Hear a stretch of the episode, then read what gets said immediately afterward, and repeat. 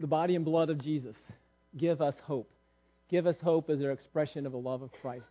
Well, this time, uh, the kids can be dismissed to Children's Church. Uh, the rest of us can be opening up our Bibles. You're going to open your Bible to the book of Deuteronomy, is where we're going to actually probably start with you this morning. So open them up.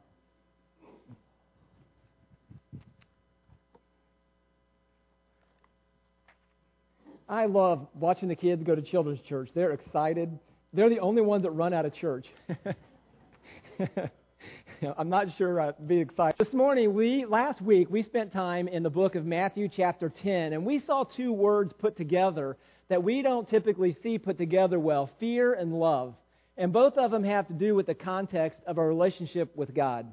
Well, I'm going to introduce this morning's message by thinking about the idea of, of, of just fear.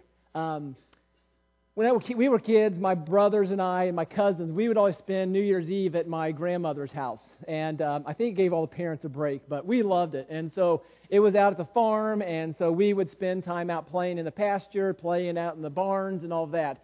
And the little older we got, we got to become more adventurous and do what we want to as the, uh, the nights went on, and Grandma and Grandpa went to bed, so we would stay up much later.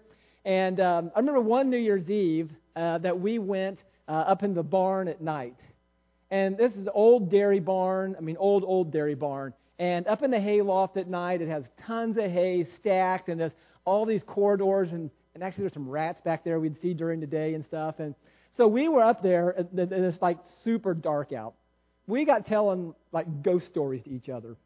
And as we were telling ghost stories, we literally freaked each other out. I mean, we were just like terrified. And so we're like, but nobody's really showing it because our cousins and stuff.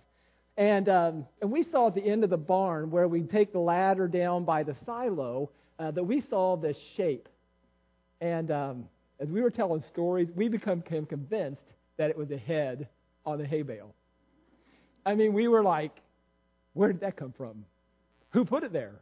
So all of these questions, and we are terrified. And there's this little chute where you could put hay bales down and drop it into the barn. And we thought about, okay, I, we don't know what's down there, but we could go through this hole. But then we looked down and it was a little too far, so it wasn't safe. And so, you know, we're doing the whole Wizard of Oz thing lions, tigers, and bears. Oh no.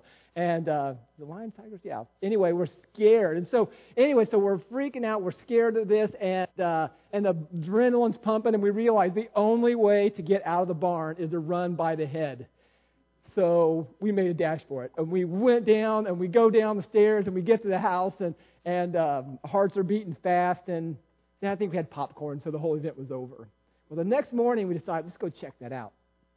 So we climb up, and it's daylight now, so it's not near as scary. We get up top, and on top of the hay bale, it was not a head. It was the basketball that we'd been playing with earlier. and you talk about a bunch of boys that felt really foolish. But, but I use that to talk, think about what does fear do to us? That fear captures us. And, and fear can capture us. And there's a level of fear that can freeze us, and a kind of fear that can create a terror in us, and a, a fear that can cause us to be afraid. Well, this morning we're going to talk about the fear of God. And we're going to talk about the fear of God in the context of the love of God. And as we think about these words, we want to help us to understand that this fear of God is something that God calls believers to have.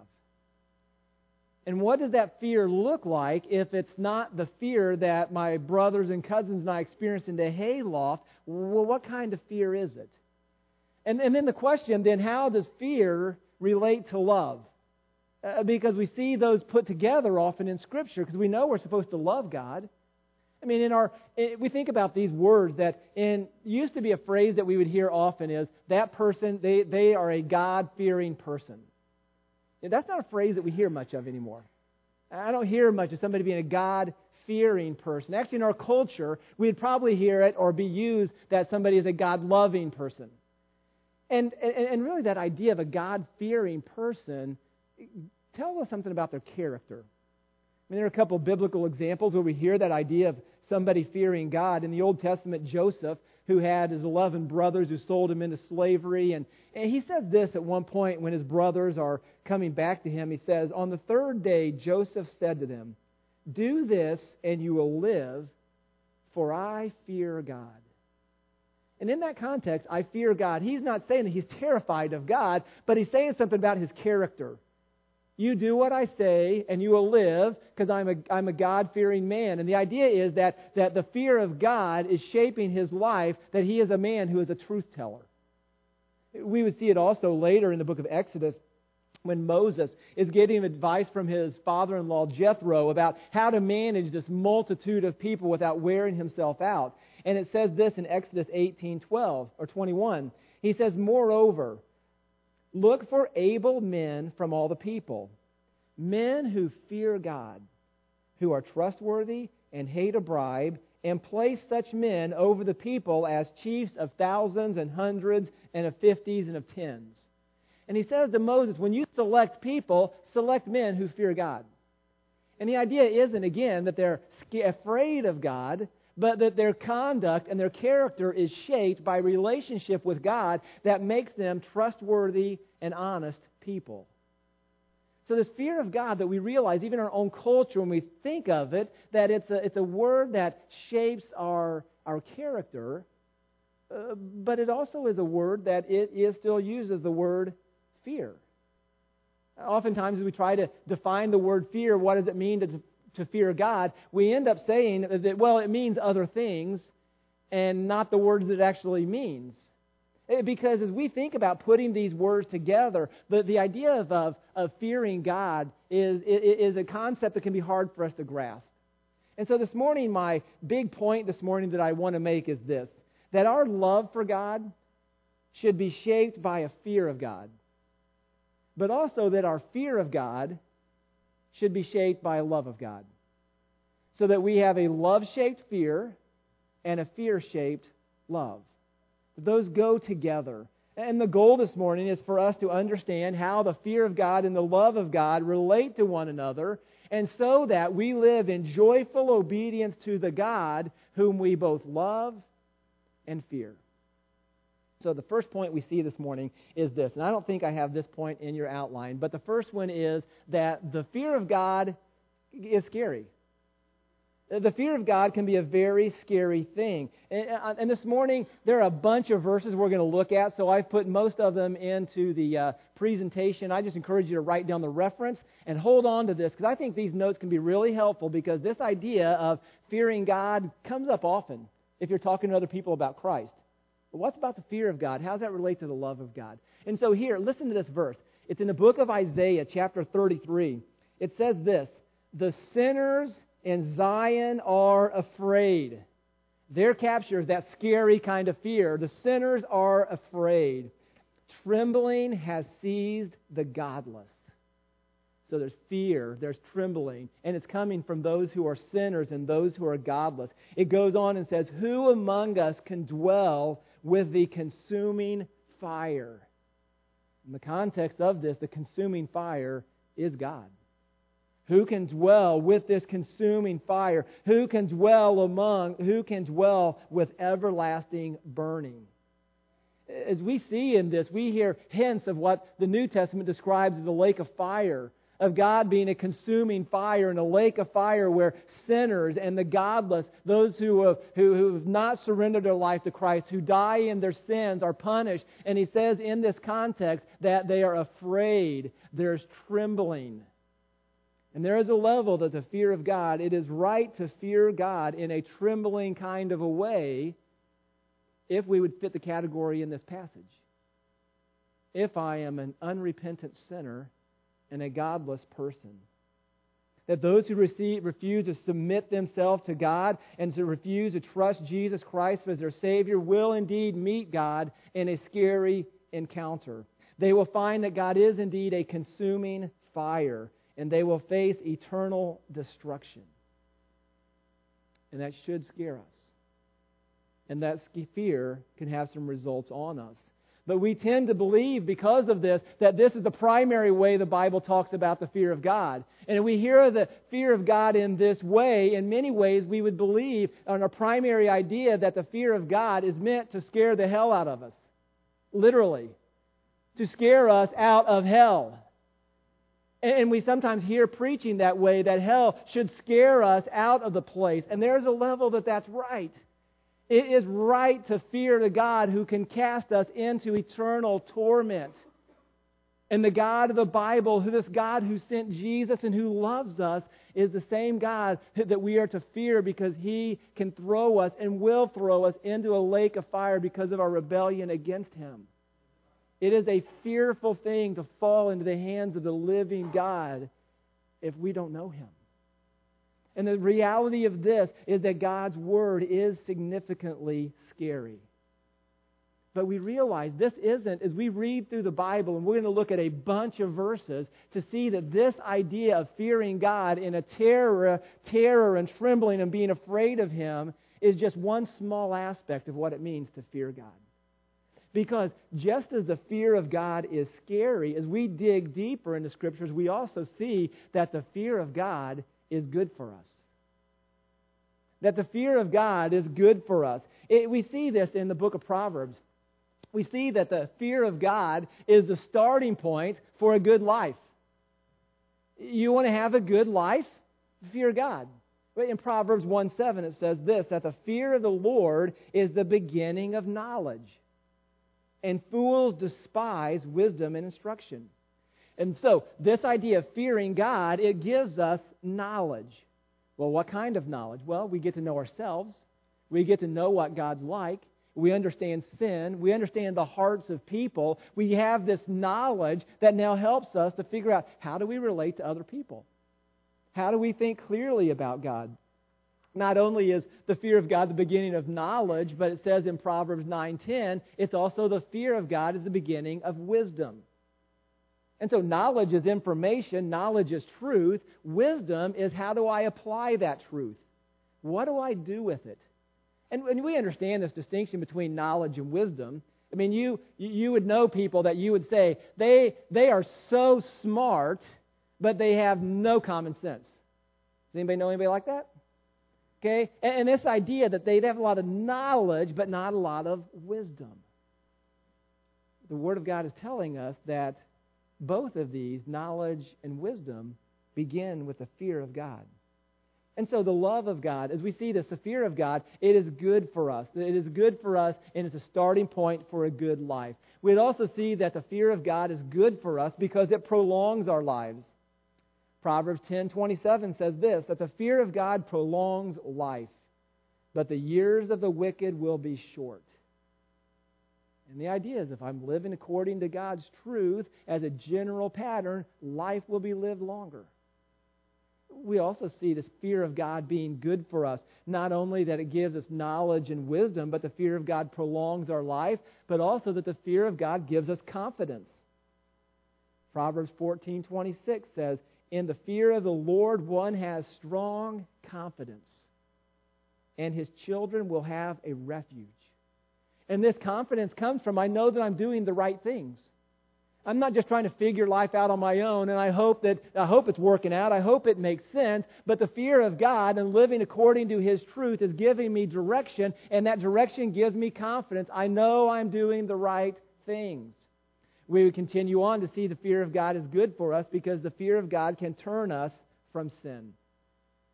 Says the fear of God in Proverbs 8:13, "The fear of the Lord is the hatred of evil." Pride and arrogance and the way of evil and perverted speech I hate.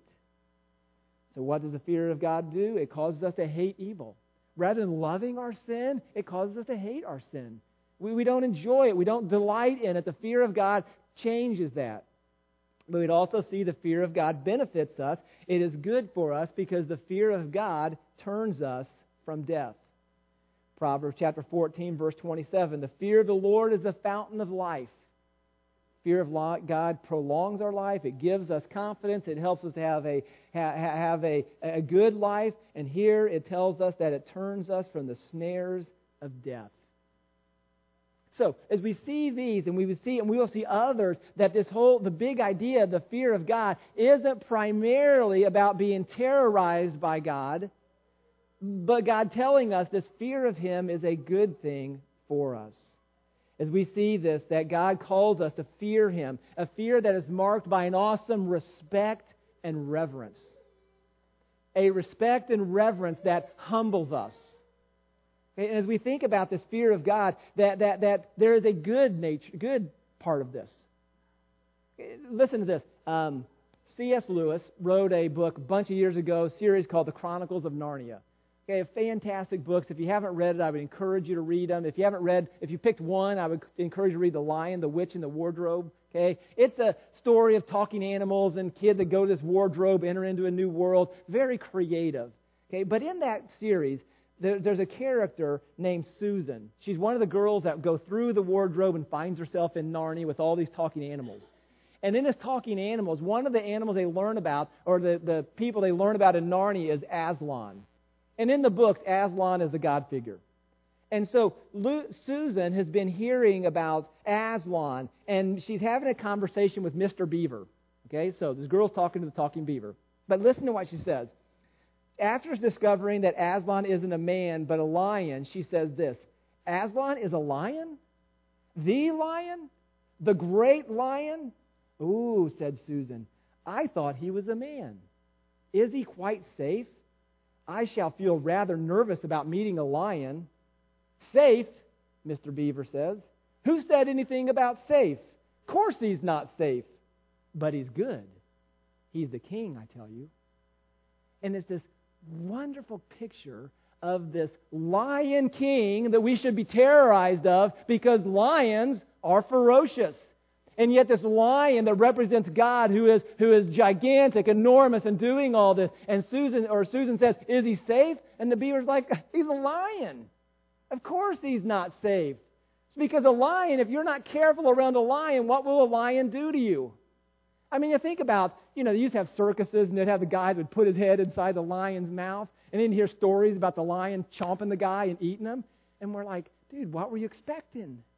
It's a lion. You trifle with lions and you're going to become lion food. But this idea that God, that God is as this lion, a lion king, but he's good.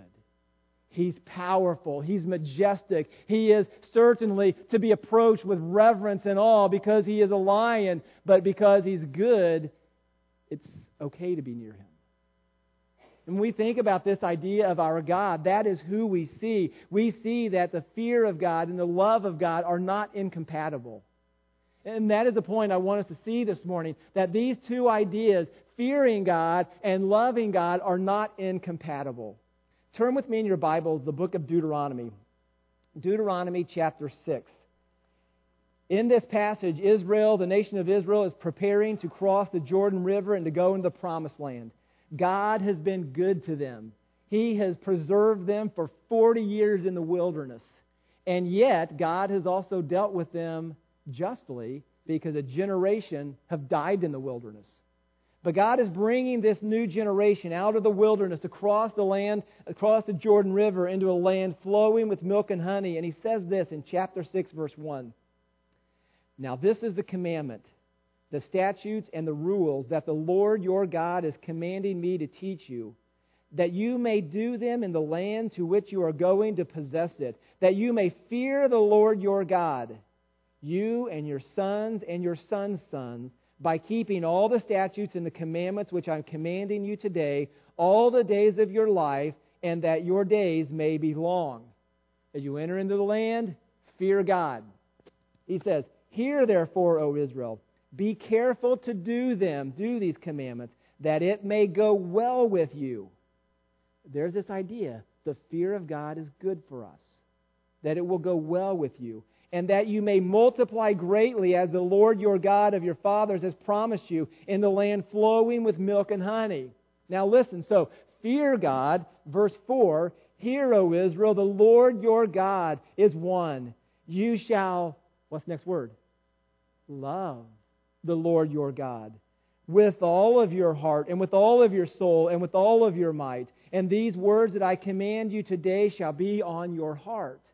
So he's saying, as you enter into the land, fear God and love him. Love him with all of your heart. Uh, look at Deuteronomy chapter 10. Turn over a few verses, books. If you're using a Pew Bible, this is on page 154. 155. Deuteronomy 10, verse 12 says this And now, Israel, what does the Lord your God require of you? And we need to recognize God requires something of us. What is it? But to fear the Lord your God, to walk in all of his ways, to, what's the next word? Love him. To love him, to serve the Lord your God with all of your heart and all of your soul. That we see the fear of God and the love of God, they are right together in these passages. Another one we would see is on the screen there is Psalm 33. Psalm 33 tells us this Behold, the eye of the Lord is on those who fear him, and then on those who hope in his steadfast love. God is bent towards those who fear and love him. And we see these, why it's important for these to put together and understand that the love and the fear of God are not incompatible. It's important to see us this because we realize it is the fear of God that can turn us from sin. The fear of God can turn us from sin. Proverbs 16:6 says, "By steadfast love and faithfulness, iniquity is atoned for, forgiveness. And by the fear of the Lord, one turns away from evil." There's a level that the fear of God, that this God who is this lion, this one who's created all things, who is a perfect judge, that that God has every right to do whatever he wants to with me.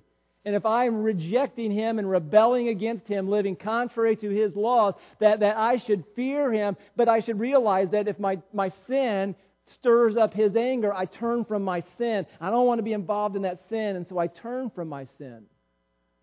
But one of the things we don't see in Scripture is that the fear of God causes us to turn to Him.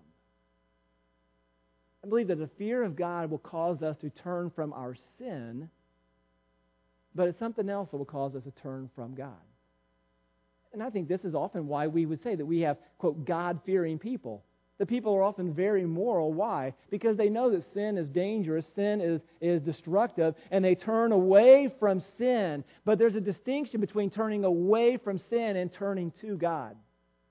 And, we see that fleshed out in Romans chapter 2, verse 4. We see this that, that while the fear of God can turn us from sin, it is the kindness of God that turns us to Him. And in Romans chapter 2, verse 4, turn there with me. We need to see this. I want you to uh, see this in your Bibles because this is Him, God is unfolding the wrath that's coming upon us and the trouble that we're in. And then He's talking to these religious people who are doing all kinds of moral things and thinking, hey, we're pretty good in a relationship with God. And in Romans chapter 2, verse 24, this is on page 940 in the Pew Bible. Romans chapter 2, verse 4 says this Or do you presume on the riches and the kindness and the forbearance and patience? You get those words? Kindness, forbearance, patience. He says this not knowing that God's kindness is meant to lead you to repentance. You see, God does not want us to be a people who are cowering in terror of Him. That He is like, if you don't watch out, I'm going to whack you and destroy you, and you need to follow me, otherwise, that's what's going to happen to you. We don't hear that as the call of God on our lives at all. What we see is God saying, Follow me because I love you. Follow me because I am a good and a kind God. Yes, I'm just and holy and righteous, and I take sin seriously, and sin will be punished. And you should turn from your sin because of that. But you don't turn to me because you're afraid of me. We turn to God because we love Him, because of His kindness, because of the goodness that He has given to us. The goodness, listen, every good thing you ever have experienced has been a gift from God. And then on top of that gift, he sent his son Jesus Christ to die on the cross and raise from the dead so you don't have to face the punishment and the wrath of God. And we see this all fit together that it's the kindness of God. It's, it's this fear of God that will keep me from sinning, but it's the love of God that will draw me to Him.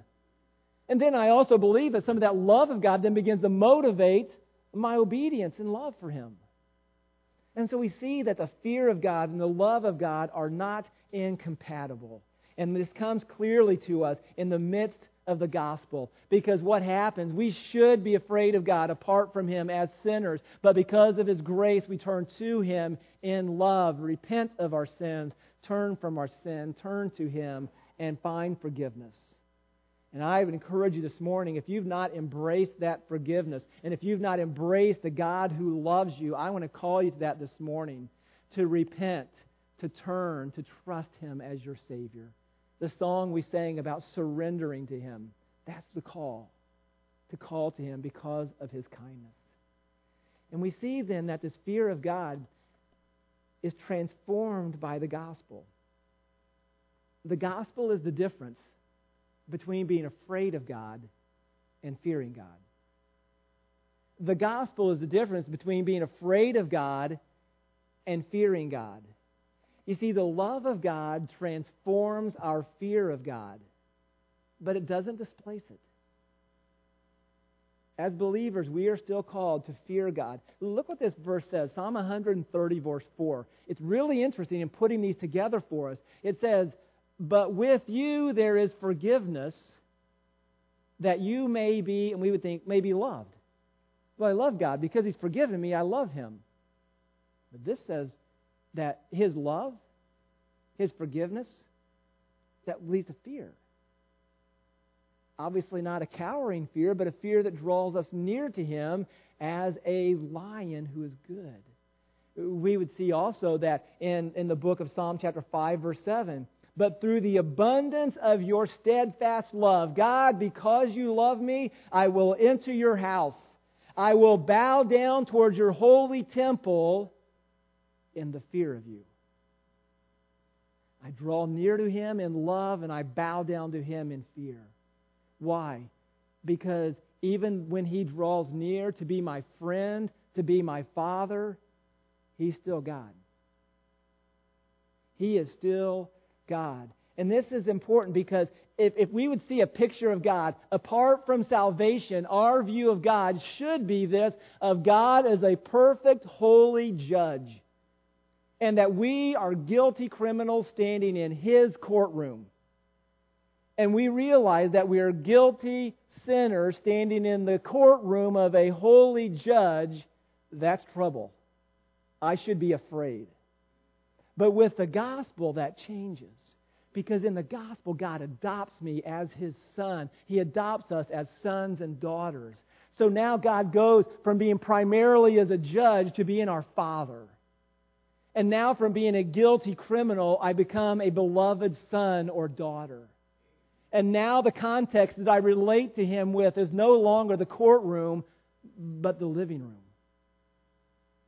That is the picture of the God who invites us to know him.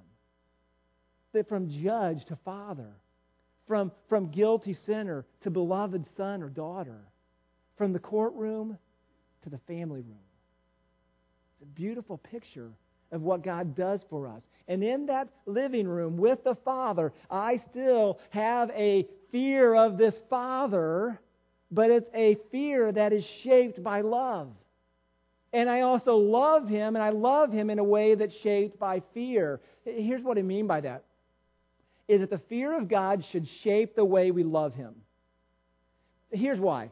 Without the fear of God, that God just becomes a friend, a chum, a dude upstairs who's good to me and does all that and doesn't require much of me.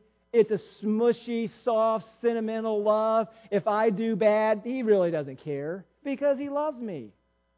And so we see I just do whatever I want. And so a love without fear creates a very sentimental view of God that does not motivate us to live for Him at all, but just simply to live for ourselves. And we would see this, the other side of this is that the love of God should shape the way we fear God. Because, see, because the other side of this, if I fear God without love, that's terrorizing. That is a view that God has an iron fist. And I, by gosh, I better do what He says or He's going to crush me. I'm afraid of what God will do to me, so everything I do, I'm doing in a trembling fear of God. And in some ways, we see this the same kind of extremes in parenting. We see the, the, the parent over here, this authoritarian parent, who what does he care about most? Himself and following the rules. Really, he's not real interested in the kids, but that's that idea over here. Over here, we have this permissive parent. Whatever you want to do, son, I love you. Like, whatever you want. You want to burn the house down? Fine. It's not a problem. You want to do this? You want to commit adultery? You want to submit, I mean, immorality? You want whatever you want. I'm, I'm not going to say anything to you about who am I? Who am I to you?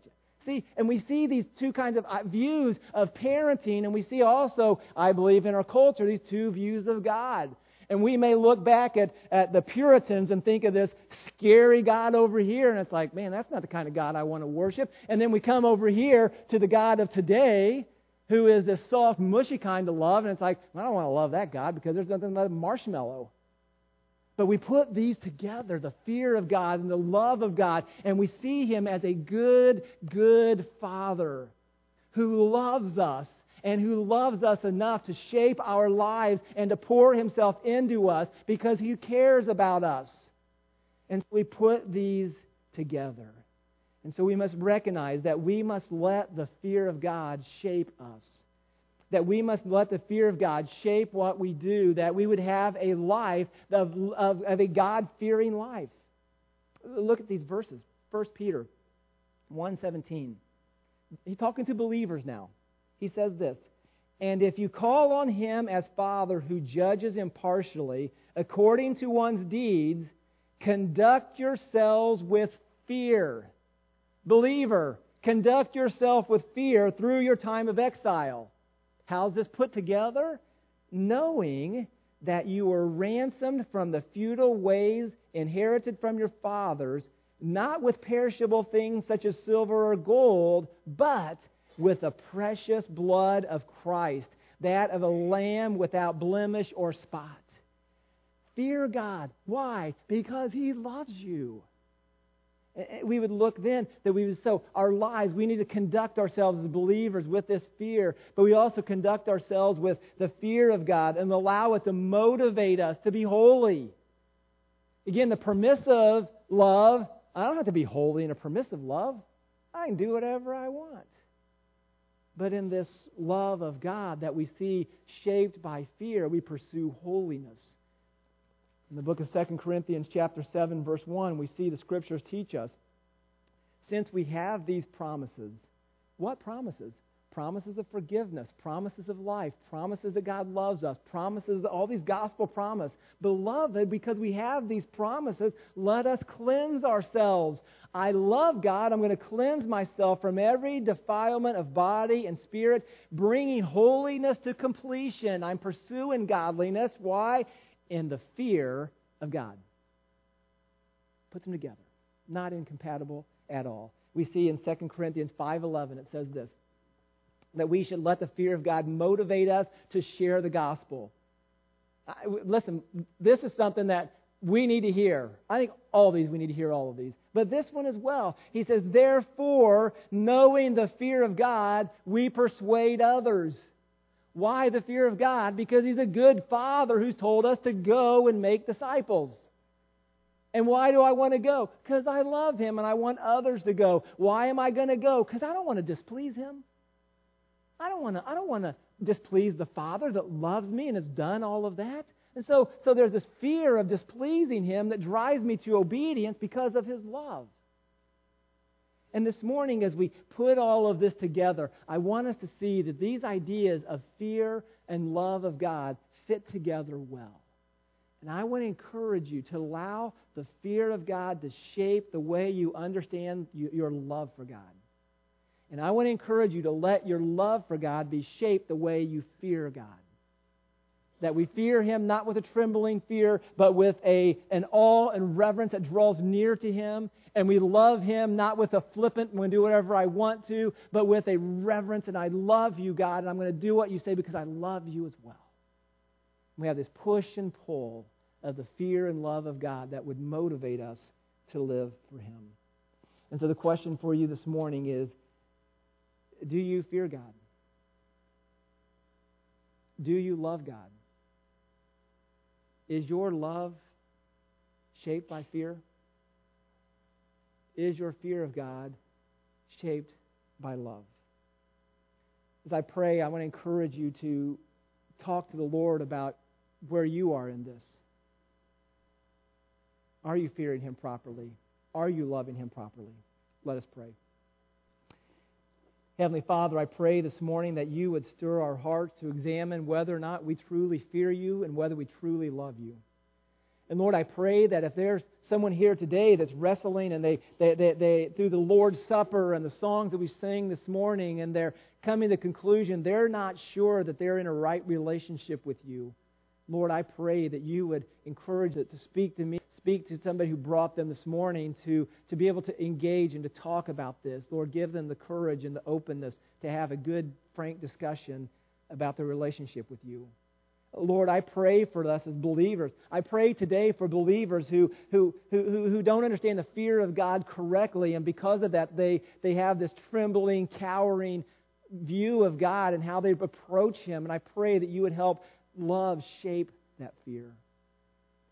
The Lord, probably a greater concern I have today is that there, there are those here today who see the love of God and that, that gives them a license to do kind of whatever they want, to make up the rules as they go along and to just ask forgiveness, that there's no fear in them. And so, Lord, I pray that if that's, if that's our view, that that, that, that that view of God would be shaped by this understanding of a fear of God, and that we would realize that, that, that it's not safe but you're good. And that we wouldn't take advantage of your goodness to us, but that we would live in submission. That we would let our lives be shaped by the fear and love of God. Our holiness shaped by a fear and love. Our evangelism shaped by fear and love. Help us to be a people whose whole lives are shaped by fear and love. In Jesus' name we pray. Amen.